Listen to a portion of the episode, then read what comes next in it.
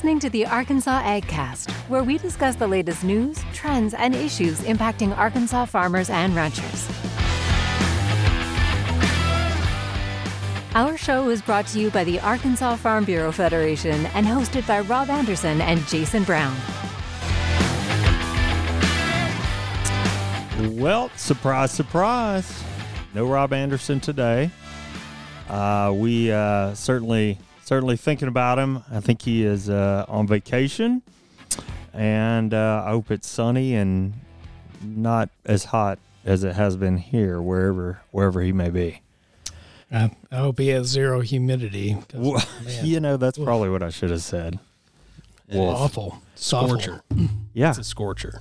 We do have a special guest, although we're not going to ask him to read the news. We are going to ask him to share some commentary on it, Mark Lambert. And we'll tell you in a little while Mark is on the show. But, Mark, thank you for being here and joining us today. Yeah, thank you all for having me. Yeah. Excited to be here. Thanks.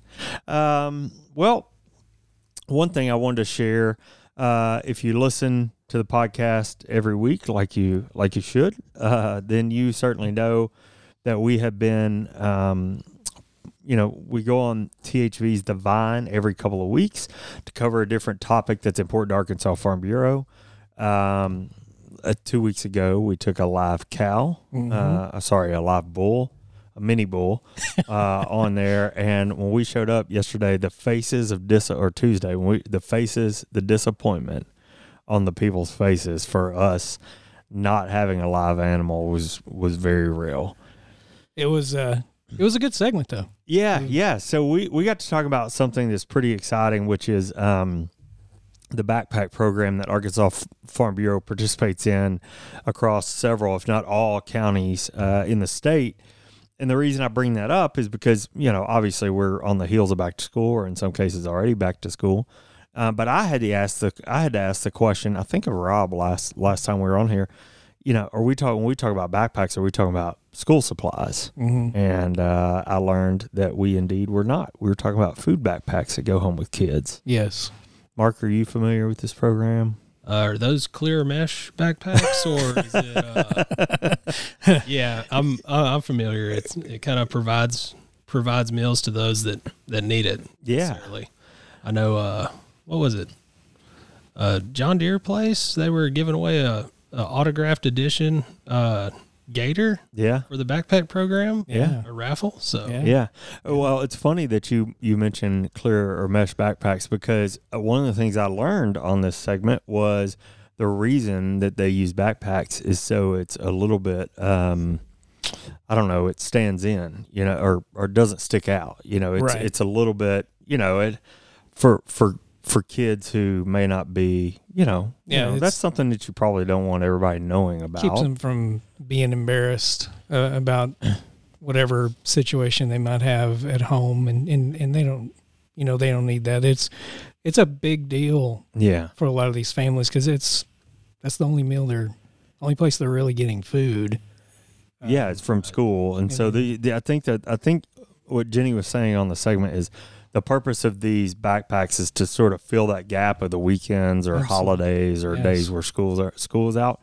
What's super cool, and the reason we were talking about it, is your Farm Bureau membership, $40 a year, helps cover that. And that's when you're a member in your county, in my case it'd be Pulaski County, of course, but that money, you're working on the backpack program in your county. Not necessarily 5 counties over or something like that. So, yes. Anyway, we had some fun on the Vine, as we often do. We asked Adam and Ashley to have a race of filling the backpack up. So if you haven't seen that segment, you can check it out on our Facebook page. Very Twitter. Fun. Yeah. And they raced. Someone cheated. I'll let you guys watch to figure out who that was. It was Jenny, right? Yeah. What were you going to say? You didn't go on there, did you? No, I just show up and hang out in the background. So anyway, that being said, Mark, one of the reasons we've got you here is the Arkansas legislature has been in special session this week. Have you been involved in that? We've been down there monitoring a few of the bills that have kind of been going that were on the special call for the extraordinary session there. Yeah. So we were down there walking the halls and making sure everything was smooth, and so we can get back to our members. Good deal. Well, let's go ahead and dive into the news, and I think we're going to cover one of the things you guys are working on, so I'm glad to have you here. So we'll kick off today's stories with a bit of news that could positively impact Arkansas farmers and ranchers and small businesses. Thanks to having Mark here. Mark is the newest member of the government affairs team. As we told you, we would give a little bit more insight, just a bit. We're going to have a conversation with Mark about his new role. But before we do, I want to cover an item on the agenda for that special session that we were just discussing. The potential to adopt the 2022 federal Section 179 depreciation schedule as it existed on January 1st.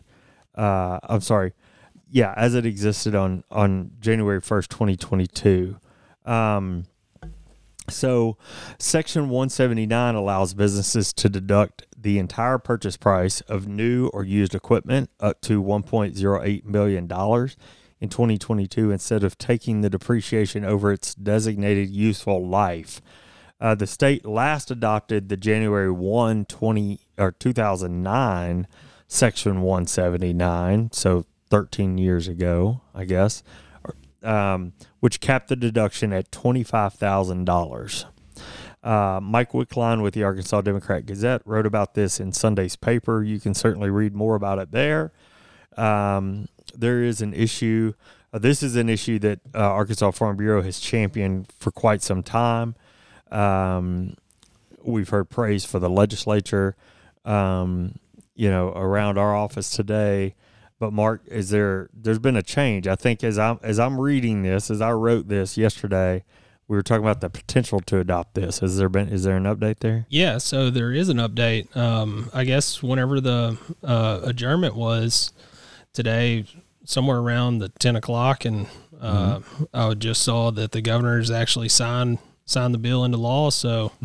We are good to go for the tax year. All right, is very nice. Breaking news. Dude, first time on the podcast. Yeah, breaking news. How about that? Put a sign on this for breaking news now. I mean, you put on a tie and bam, stuff just happens. I know it. Like, hey. I should take it to the bank. Stanley and Jared, if you're listening to this, please take note. We get Mark on this team, and all of a sudden stuff starts happening, man. I don't know.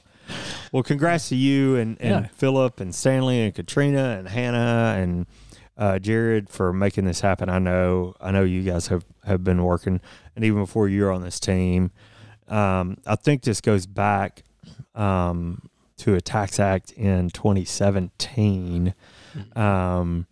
But anyway, so this has been moving for a long time. Arkansas Farm Bureau has long been a champion for this. Right. Yeah, and I mean, our members, like, they've tried to, I guess, put us more in line with federal regulation as well. Rather than it be two different tax. You fill out your Arkansas tax return, then you fill out your federal tax return, and it's two complete opposite things. And so this has been a long, long time coming. I think I've been at Farm Bureau for 7 years, and I've heard it 7 years is running. So yeah, to more align it. Well, if for anybody who does, so I gave a whole bunch of sort of lingo and jargon here, but for anybody who doesn't know, can you give us 2 sentences on what this means for farmers? I guess the first sentence is, it's great. And the next sentence is, it's wonderful. Yeah. I guess really and truly, I mean, you know, if you purchase a piece of equipment, you're going to be able to take your depreciation, but it would be over a 5-year time span. Where this Section 179 comes into play is you can take it all within the first year. Okay. So one, you take your depreciation in year one if you bought the piece of equipment in 2022, but on the next side of it, as a tax preparer or somebody that's preparing your taxes every year, it's going to save them a considerable amount of time, possibly, you know, I was talking to a farmer, he prepares taxes. He was saying probably two hours just on the Arkansas return alone extra. Wow. Which means dollars back in the pocket for fees for an accountant, right, as well for farmers. Yep. So, wow. I mean, it's a big deal. So, yeah. Well, that's cool. Well, I know we've got a thank you post to legislators and the governor out on social media. I know we're going to be sending out a legislative update email that sort of recaps the entire general session, but this is certainly the headline of that. That's going out in the morning at 8. So, yeah, pay attention and catch up. You know, if you don't know all the details of this, it's a pretty big deal. Brian? Awesome. Well, I've got a story about getting veterans involved in farming. Okay. Specifically, specialty crops. The Arkansas Department of Agriculture and Farm Credit Associations of Arkansas are partnering to provide a $1,000 Homegrown by Heroes scholarship to military veterans and active members, military personnel, to attend the Center for Arkansas Farm and Foods Farm School, also referred to as CAF. Mm-hmm. We've talked a lot about CAF on this show. Yeah. But for those who don't know, CAF is an 11-month program at the Milo Schultz Ag Research and Extension Center on the U of A campus in Fayetteville. Mm-hmm. The farm school combines hands-on specialty crop farming with classes in production, business, and legal issues through classroom instruction and hands-on field activities. Funding for the scholarship is provided by Farm Credit, and applications are due by September 1st. So the 2023 program starts in January, with classes and farm work scheduled for approximately 20 hours per week, Monday through Thursday. Okay. The scholarships are affiliated with Homegrown by Heroes, an Arkansas Department of Ag program that helps veterans market their local agriculture products by labeling them as veteran-produced. We've covered the Homegrown by Heroes stuff quite a bit with several video stories, and it's a good program. Yeah, and there's a lot of great operations around the state taking advantage of that. Our YouTube channel probably is where you catch that. Yes. Okay. Yes, and we try to tie that in with our own Vets for Ag initiative that we have and that we've done. But if you know someone that would be interested, visit agriculture.arkansas.gov. All right, that sounds like a cool program. Yeah, we have covered CAF a couple times, a couple video stories on that too. Yeah. So thanks for bringing that. Yeah. Well, let's take a break and learn a little bit more about annual Farm Bureau membership. Alrighty. Your Arkansas Farm Bureau membership supports our work on behalf of Arkansas farmers, ranchers, and rural communities around the state. From youth leadership programs and academic scholarships to hunger relief and disaster support and much more. You can make a difference and be a champion for your community. Join today at ARFB.com. Mark, did you know that your $40 annual Farm Bureau membership, I'm sure you remember, contributes to the work being done in your local community, like the school backpack program that we talked about just a few minutes ago and on the Vine this week? You can start helping feed children in your community this week with an annual Farm Bureau membership, and you can join today at ARFB.com. Jason, I did know that. Yeah.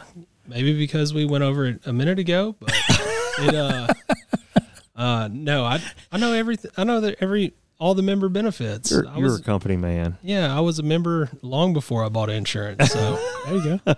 That's the way to do it. That's our favorite kind of member, you know. Exactly. Pay the $40 and you get all sorts of member benefits. Free ice skating for you and your family. Yeah, how about it? All right. Well, let's get on back to the news. The USDA has issued its 19th crop progress report, and I'm glad we have you here for this. Of the 2022 growing season this week, and we've got a roundup of that data. First, let's talk about soil moisture, a topic we've covered a few times this year on the podcast. That's an improved situation overall in the state, although we're still seeing more than 40% of topsoil in a moisture deficit. The subsoil picture is a bit bleaker with more than 50% short of the needed moisture. We do have some rain chances across the state next week. I was looking at the radar right before we kicked off. So we'll keep our fingers crossed for that. The corn crop quality is below average for the state, with only 60% rated as good to excellent. And within that number, only 10% is excellent. This is probably a result of temperatures and drought. Mark, you can tell us a little bit more about that. But I've heard rumors of some corn cutting going on around the Grand Prairie, at least. Absolutely. If you started harvesting, let us know in the comments, and Matthew Magdefrau probably will want to come and see you. Moving on to soybeans, a bit better with 64% rated good to excellent, putting it above average on the national scale. Still, only 14% of the crop is rated as excellent this week. Rice is faring better than both of those, with 73% of the crop rated good to excellent. According to the report, about 6% of the rice crop was mature. 73% was headed at the beginning of this week. We're sure to see some rice harvest starting soon. Mark, any predictions on when that may be? I know breaking news, but okay. Soybean, I think there was a field of soybean harvested 2 weeks ago. Really? Yep, down South Arkansas. Yeah. So, like Deshay or further? Down around Deshay. Okay. So, all right. So, there you go. I think some people try to get their picture on the front page of the local newspapers, trying to get the first load of rice in. So, I haven't been down to Deshay County in a while, and I haven't seen a brown soybean yet. So, yeah. So it was they were planted back in February, and they were harvested. So. Yeah. I talked to somebody in Monroe County yesterday who was they say they're probably still a few weeks out from corn, but I know people are cutting it already or close to it. Depending on if you're drying it, I guess. Yeah, trying to get some of those early premiums on the basis. Trying to go into the mills, but they're drying it down, delivering it. So. Yeah. All right, so there's good opportunity, huh? If you can get out there and get it done early, absolutely chomping at the bit to get out there and cut the corn. You think? All right, so not on topic, but do you think we'll be done before Thanksgiving this year, or does that remain to be seen? The big goal, time frame most people try to look at is first day of deer season. They want to have all the equipment in the shed and head on to deer camp. Yeah. Right. Yeah, if they're still harvesting around Thanksgiving, don't go around. Yeah. So. Well, I remember specifically, and I don't think he would mind, so I'll say it. Joe Thrash a few years ago was like after New Year's, but he was still going. Yeah. That was that year. It was so wet. Oh yeah. During harvest, man, that was a mess. Maybe 18. I don't know. 17, 18, something like that. I think it was. So, anything can happen, I guess. We don't ever want to. Knock on wood. Yeah, we don't want to go back to those days. No, there was a lot of damage and a lot of real wet crops. Man. All right, well, let's round out with a livestock report. Only 4% is rated excellent. This is a true travesty. Only 4% rated excellent in the state. And the hay outlook is pretty bad, too, and has been for a while. If you'd like to read the report that our team put out in collaboration with the U of A, we went over this report pretty thoroughly last week on the podcast. But if you happen to miss it, we've got some good numbers on there that tells you why the rain that we've received is not really helpful to hay farmers and livestock producers in the state, because they've already started to get into that winter supply. Hay quality is down. Hay price is up. And we're seeing coal cow sales up at least 20% in the state. So anyway, all that data and information is in that report. You can check all that out at ARFB.com and, find out. Jason, more. I thought this was going to be the good news of the day. We started off on a high note, and you really drug us. Well, we aren't covering it. I'm sure you've already seen this, Mark, but we aren't covering it, but, inventory looks to be down. Acres in the state look to be down. So I don't know if will that be good for commodity. I should ask the economist here. It's supply for commodity practice or supply and demand here. Yeah, it's if, low I guess low supply, high demand, you're going to see your price. $17 beans, Mark Lambert said it himself. No, I'm not in the speculatory market. I would be on Wall Street. So. All right, Brian, what do you have for you? It hadn't all been bad news, but we'll wrap up the news for the day with a partnership between USDA and the U of A Division of Ag. Mm-hmm. The U of A System, Division of Ag, and the USDA are teaming up to provide taxpayer education to farmers and ranchers. The partnership aims to provide resources for educators and tax professionals who work with rural and agricultural clients as well. The first phase is focused on agriculture-oriented taxpayer education, an effort called the Taxpayer Education and Asset Protection Initiative. The second phase is focused on outreach for the Conservation Reserve Program's Transition Incentives Program. You see, Mark, I always get the real long titles on everything. Yeah, it's a USDA program. Yeah, alphabet soup. Exactly. Well, this helps with access to land for beginning and socially disadvantaged farmers and ranchers. Mm. Many producers don't know that USDA program funds they receive for conservation contracts, disaster assistance payments, and pandemic relief are taxable income, and they need help with short and long-term business planning associated with their program payments, according to the USDA. So this project will also include a suite of online resources for producers, continuing education opportunities for tax attorneys and CPAs, as well as cooperative agreement funding and training opportunities for stakeholder organizations. Nice. So I think I read that Ron Rainey is developing the curriculum in the first phase of this, and probably might want to include something about that new Section 179 in there. Let CPAs know. Absolutely. I guarantee it's on their radar. I mean, if you filled out a federal tax return on your federal stuff, you've done that, but you get to the Arkansas side, and it's they're scratching some numbers out. Yeah. But now it's money back to them. Yeah. Well, that's good stuff. Good one. That's a good one. And a big deal. USDA chose University of Arkansas to partner here, so nice to have that program sort of living at home here. Well, it is my extreme honor to officially welcome. We've had him chatting with us throughout the show, but my friend and the newest director of state government relations and public affairs to the Arkansas AgCast, Mark Lambert, also new dad. Welcome to the show. Happy to have you. Both new. So yeah, I know. All kinds of new going on in your world. A lot of new. Yeah. Well, first of all, thanks for joining us. I want to have you on the show to talk about a little bit about your new role. Now that you've been with Arkansas Farm Bureau for a number of years, 7, I think you mentioned earlier. But that time has mostly been spent in the role of economist and checkoff administrator. So this is kind of a new look for you. So, but before we get there, I'm interested, can you tell me a little bit about, how you began your career in agriculture and eventually made it here to Farm Bureau? Yeah. So, I guess how I began my career in agriculture is, one, I came from a rural part of the state in Stuttgart, Arkansas. Yeah, born and raised Stuttgart. First check on the list. Yeah. The rice and duck and mosquito capital of the world. So, growing up in Stuttgart, I was always outside working on farms. This isn't child labor law here, but I think I started working on farms when I was 12.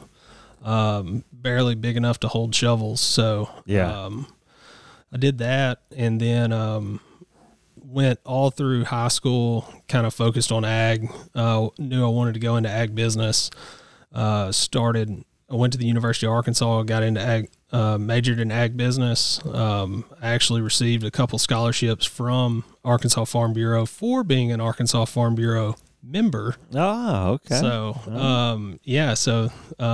within that ag college, and they kind of helped me along and I guess get to my career, mastered in economics. And then I was working on a large row crop farm in East Arkansas for, I think, 9 years. It was a rice farm, and then we would do conservation work, getting ready for duck season, and then got out of college, went to go work for a John Deere dealership.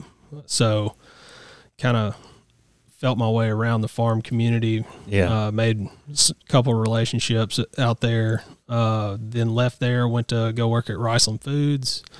And interestingly enough, I was in their sustainability program kind of on the ground floor, and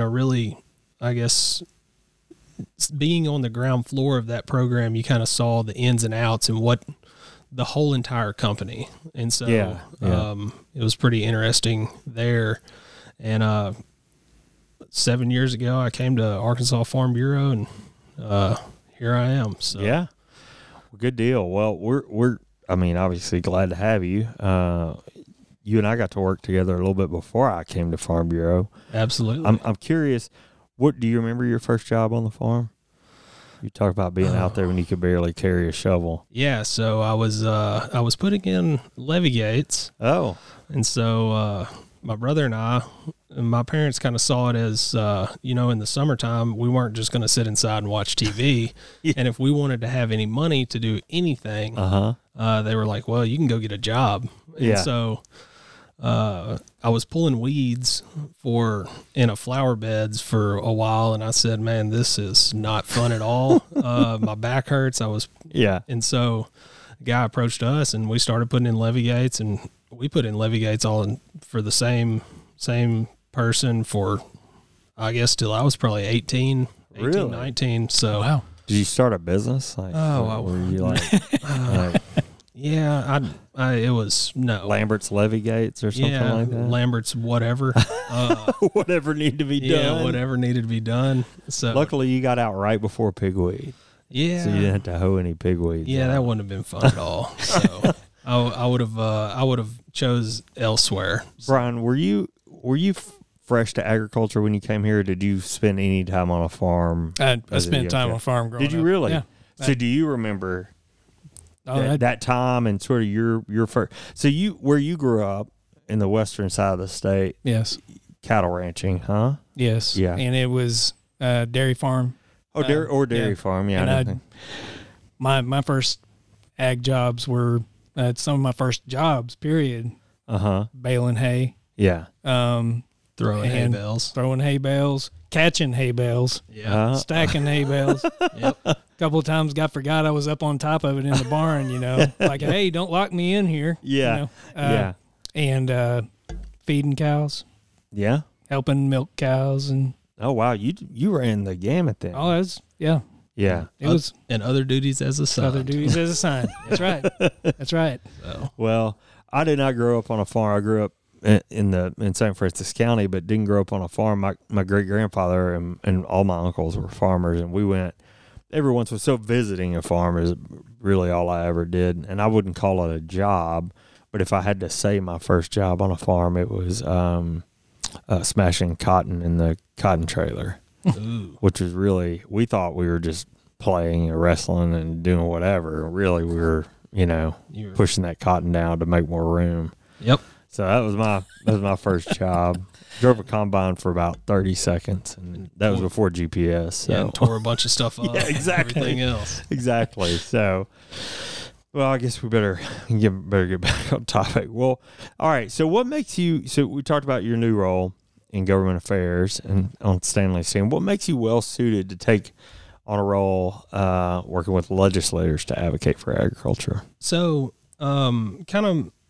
I guess really why I took on the role I wanted to take on the role is working with some of the checkoff boards as their state agencies. I've been down there a few times, going in front of either review or audit or whatever it needed to be. Right. I would always go in there and, the first time you could probably hear the crackle in my voice, and I was probably shaking a little too much. Yeah. But, after a while, I kind of got really comfortable, and probably 4 or 5 years ago, we started going down there and testifying on economic numbers and looking at different, impacts to rural Arkansas.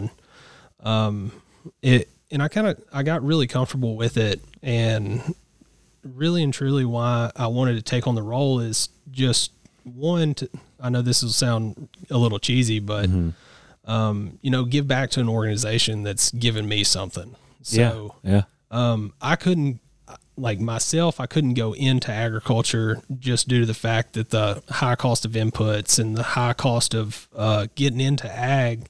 And so, where could I help? Mm-hmm. And so being at this organization and where would I be, I guess have more exposure to the membership, mm-hmm. and where could I be helpful, mm-hmm. The most. And so, I decided, I think this would be a good opportunity.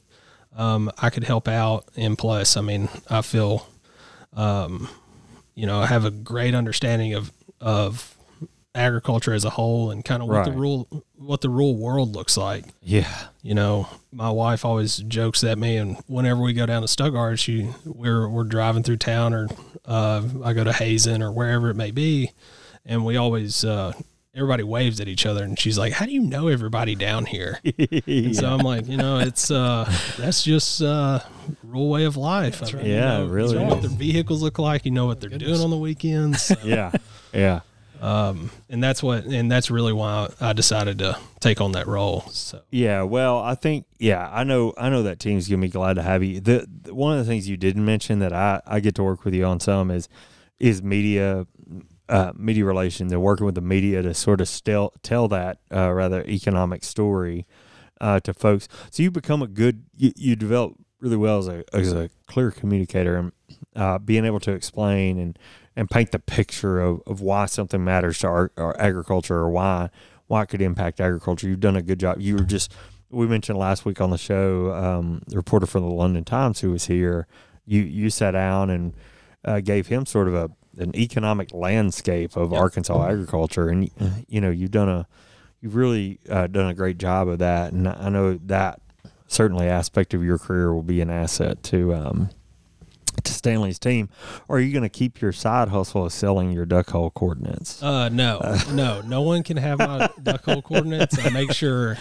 If you don't know, Mark has all these duck holes like penned, and he'll brag about them often. But you'll never get those. You'll never see them. Pry them from my dead cold hands. Like two-factor authentication for that app on his phone. Yeah, make sure every time I turn my phone in, it's completely white. Well, this week you launched in feet first, I would say, with a special session, and of course.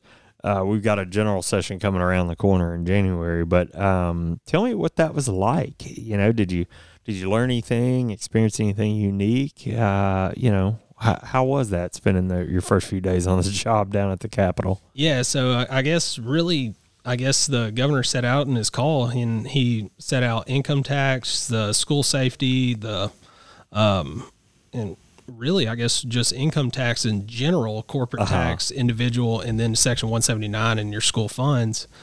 And, the neat thing is you go down there and you kind of know the process a little bit, but mm-hmm. in the special session, it kind of felt like everybody was really trying to get out of there as fast as possible, get things done so they can all go back home. So I guess it was really fast paced. We were walking up the stairs to the house one day, and they just adjourned about 30 minutes after they gaveled in, and they it was a straight line straight through there, and looked at Philip, and it's like, I don't think we're gonna get through here. We might as well just go and walk back down. So it's I guess learn a few things, and everybody's down there just trying to get things done to better Arkansans. Yeah. So, well, to prove to your point, they passed that legislation this morning, and the governor signed it before we started this podcast at 2:00. Yep. So, you brought up an important point. There was really an income tax or a tax bill all in one, right? Right. So if you go looking for Section 179. It's not going to be a standalone thing. Is that right? Right. It's part of this overall tax approach. Yeah, it was Representative Jett. He was on the House side, and Senator Dismang was on the Senate side, and it was all all in one bill. So it had the tax cuts, the credit, temporary credit, and then your Section 179. So, you can thank for all three right there. All right. Well, good to know. Well, if a farmer or rancher or other industry member wants to get involved with the work that you and the government relations, public affairs team does, how can they do that? So I guess really go to, one, become a member. There you go. Pay your $40 and get involved in the county. Right now, we have our policy development process going on to where we develop our policy. It goes to resolutions. It's vetted by the resolutions committee, and then it goes to our annual convention, and it's adopted in our policy, in which I guess some people call it our policy book. Most people call it our Bible. So that's what we can get involved in. And, somebody from Chicot County, problems, they have holes in the roads and trying to get access to the elevators. People get frustrated throwing rocks from 18-wheelers. Whatever it may be, those problems in Chicot County may be the same in Miller County, maybe the same in Craighead, Mississippi, in Benton County. So everybody's problems are the same, even though we're all from different, places in Arkansas or different walks of life. That's the neat thing about our process here at Farm Bureau. And if a farmer and rancher wants to get involved, go to the counties, go to the county offices, get involved. It's get on a county board, and stay involved. That's where you can make the biggest impact. Yeah. When you get a call from somebody like Mark asking you to call that legislator and let them know why a certain topic matters or how it impacts you, make that phone call, send that email, do what it takes. In the middle of our policy development process right now. We just really kicked off that season, before we even make it to resolutions. So we're meeting on the county level right now. A lot going on there. Yeah. I mean, we're working, Brian and I and the rest of the PR team, we're working right now on a road safety campaign called Cultivating Safe Roads. That was a result of public policy, right? In December at state convention, Jackson County, I believe, introduced a policy that requested a PR campaign addressing farm equipment and road safety. Absolutely. I mean, to your point, this could be, the topics are kind of pretty endless, and so we've done that. We're doing that. It was a sprayer, agricultural sprayer pulls out on a highway and gets rear-ended by a car or something, and that's kind of where that policy came from. Is one, it helps out everybody to. The ag community, the sprayers don't go 70 miles an hour. They go maybe 30, 40 miles an hour if you're lucky. So that's a big deal. Yeah. Well, good. I appreciate you sharing how folks can get involved. Well, let's have a little bit of fun before we get out of here. Just a few short weeks away from football season. I know you've been thinking about that. You're a U of A graduate. And avid fan, I would call you. You have a huge photo canvas of the field right behind your desk. Absolutely. So I'm just curious, what's your prediction for the Razorbacks this year? I was actually just having that conversation. We have the soybean board auditor in here, and he's an avid Razorback fan as well. And he was saying 8 wins, and I said, I'm gonna get into the Kool-Aid, and I'm searching for 10. Oh my goodness! So I think we'll be pretty good. Yeah. So. Well, Sam Pittman earned himself an extension in the off season. It's not a sports podcast, but sometimes we try and pretend like it is one. All right. So 10 wins. Yeah. All right. Mark it down. Yeah, nice. But August 11th. Yeah, ask me about 4 wins in if we've or 4 losses in. What did somebody tell me the other day that they predict the Razorbacks will be undefeated when Alabama comes to town. I don't know. We got a pretty tough schedule. Yeah. Yeah. So we'll see. We'll see. The schedule makers really don't like us. So. Yeah. Well, last question. You're a new dad, and I'm curious, what's your favorite part, or you can tell me sort of the biggest challenge, the biggest life change being a dad so far? Yeah, so I don't know if it's a challenge or whatever. It's just kind of juggling the schedules. Yeah. I guess my favorite thing, and my wife kind of gets jealous of me. I feed her every night and put her down. It's the last time, yeah, I guess, whenever – until morning, and so she'll always fall asleep on me, and then I put her down. Wake up in the morning. She's usually pretty happy in the mornings, but she'll start cooing, and you can talk to her, and my wife says I don't pay any attention to her anymore, and I just sit there and sing to her. You just play with the baby. Her. Yeah. So. Well, you look like well rested. I mean, you must not have the night shift. No, she took after her mother, so she sleeps all night. The biggest challenge was those 3 a.m. wake-up calls, and then you go in there, feed her. It's 4 o'clock. Your alarm goes off at 5. And yeah. Man, that's a little rough. Yeah, it's tough. I don't know how many times I've fallen asleep. And you're a grandfather, so you've through this recent. Well, you've got a new baby. So, yeah. Yeah.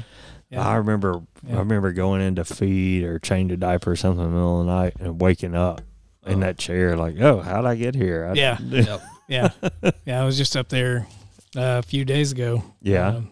She's 3 weeks old and my goodness, sleeping on my chest. It was great. Yeah. So are you a hands-on grandfather? Oh yeah. Yeah. Your diaper changes every time.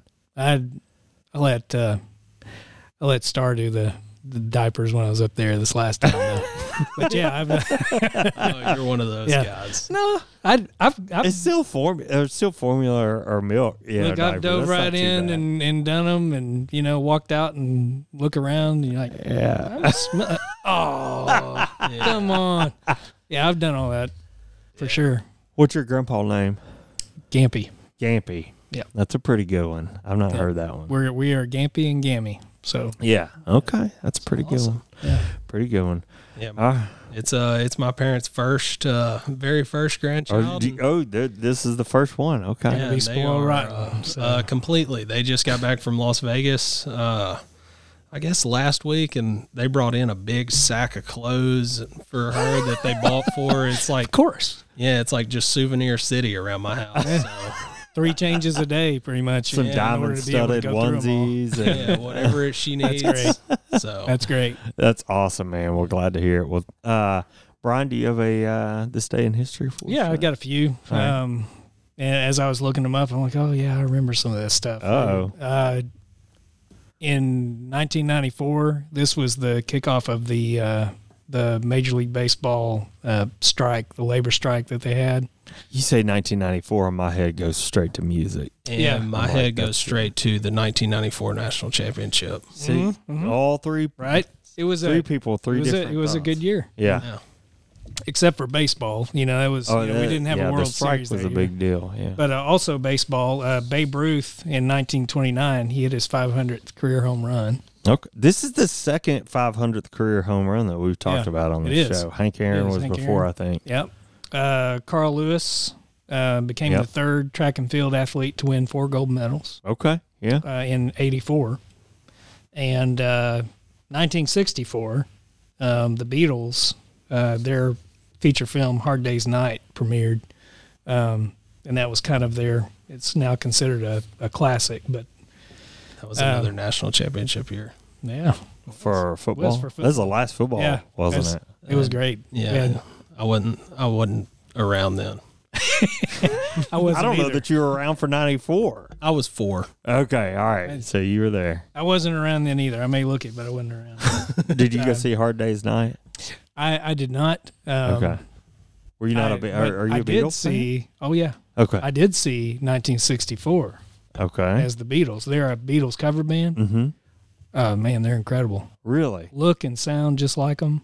They're awesome. I'll have to watch for them to come through. They used to tour around the state all the time. They probably still do. I was going to say, I bet you they play in Walnut Ridge. Walnut Ridge is sort of locked into that identity with the Beatles since they had to land there on accident. Right. And last one I had this day, I couldn't believe it when it happened, but in 2014, this is when Robin Williams died. Oh, my goodness. Yeah. That was 14? It was in 2014. Man, I feel like that was like 2018. That's crazy, it seems like it just happened. I mean, it just 8 years ago. Anyway. Time flies when you're having fun. That's right. Wow.